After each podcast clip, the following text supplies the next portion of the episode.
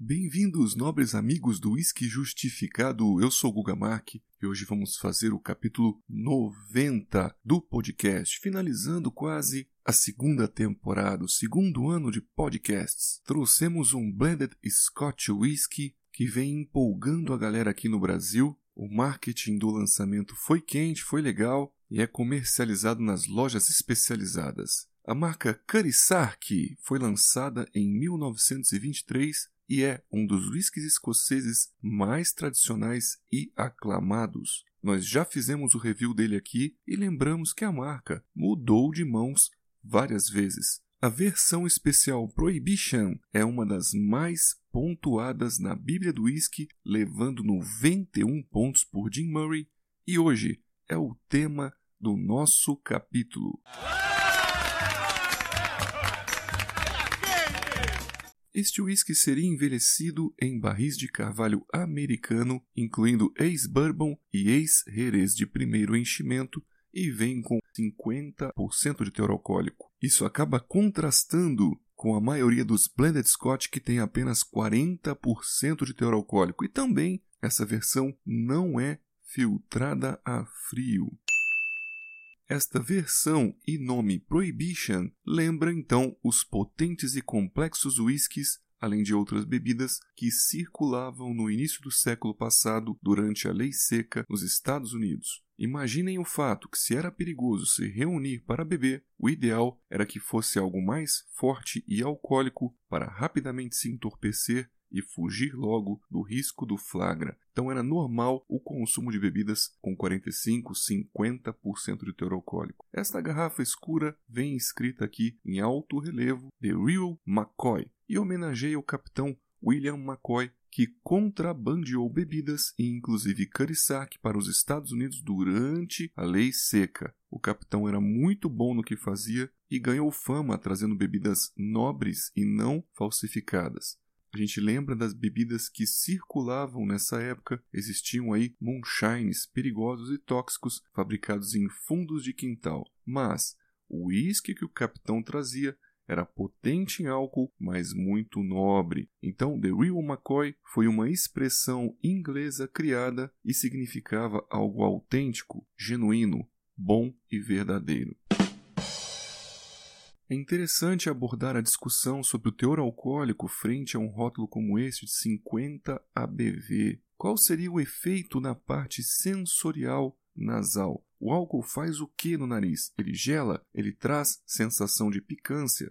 Olha, na verdade, isso é um assunto muito polêmico. É difícil descrever como as pessoas interpretam a sensação alcoólica. Mas do mesmo jeito que o álcool é hidrofílico, ou seja, ele tende a atrair as moléculas de água do ar ambiente, ele também tende a fazer isso com nossos olhos e narinas, gerando assim sensação de ardência ou secura. E logo na sequência vem a enxurrada de lágrimas, lacrimejamento, encharcando o nariz e depois a saliva. Então, frente a um rótulo desses, deveríamos inspirar lentamente e com o nariz um pouco mais longe da taça. Porém, o interessante dele é que ele tem uma incrível baixa percepção alcoólica, ou seja, ele não é tão agressivo nessa parte. O que percebemos aqui é uma sensação do álcool invadindo o nariz, não irritante, e após uma inspiração profunda e a expiração fica parecendo que o álcool já estava lá no pulmão, lembrando então para a gente que existe a percepção do álcool no olfato e no retroolfato durante a expiração. Vamos então ao review do whisky. Ele tem um aspecto geral de apimentado, mineral salgado e picante.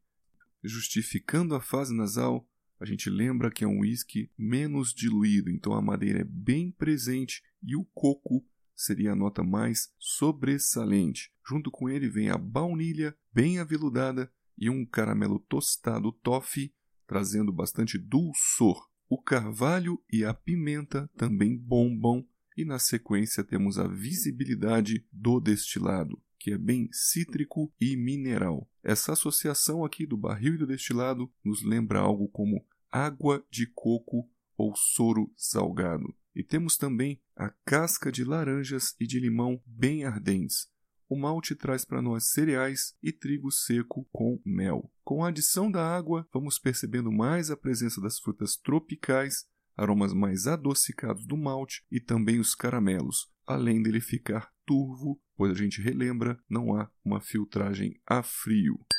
Slantia. Na fase bucal, é encorpado e oleoso, com boa correspondência à fase nasal, então, assim como era de se esperar, ele tem também a presença da madeira nessa fase, bem picante e potente. O equilíbrio ácido alcoólico tem sobressalência do álcool, que gera uma salivação por agressão e queima do palato pelo excesso, deixando aqui a língua dormente e as mucosas também. Acaba finalizando com uma persistência gustativa alta e retrogosto com caramelo toffee, pimenta e limão, com retroolfato alcoólico presente por várias expirações.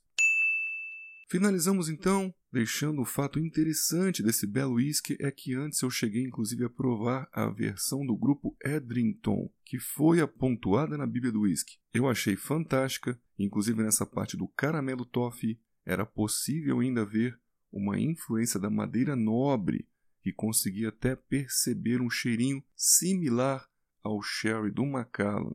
Era também perceptível o toque de whiskies de grãos com uma baunilha bem parecida com o blended grain do Snow Grouse. Eu conseguia, então, perceber alguns toques dos maltes nobres do Highland Park, Macallan e o Glen Rhodes, que sempre foi o lar espiritual da Curry Nessa versão atual, lembramos que pertence a Lamartine Quais, com muito Glen Murray, que é um whisky leve, que eu curto, é interessante, a gente vê as mesmas características parecidas, então, obviamente, entre aspas, a fórmula sensorial é muito similar e eu gostei desse toffee, achei muito saboroso, aparece muito bem após o descanso de uns 20 minutos na taça, ele combina com a baunilha, deixando tudo muito aveludado. E nessa versão tive uma baixa percepção dos whiskies de grãos, então, para mim, no final de tudo, a qualidade está sendo mantida e vale o meu voto como um bom blended Scotch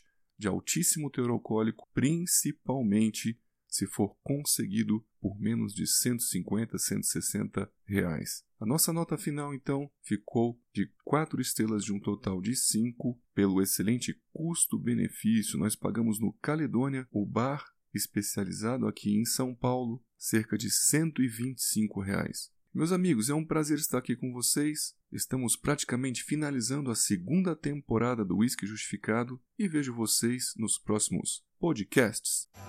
Nem vem que não tem. Pra virar cinza minha brasa demora. Me chama o papo, nós já vamos embora.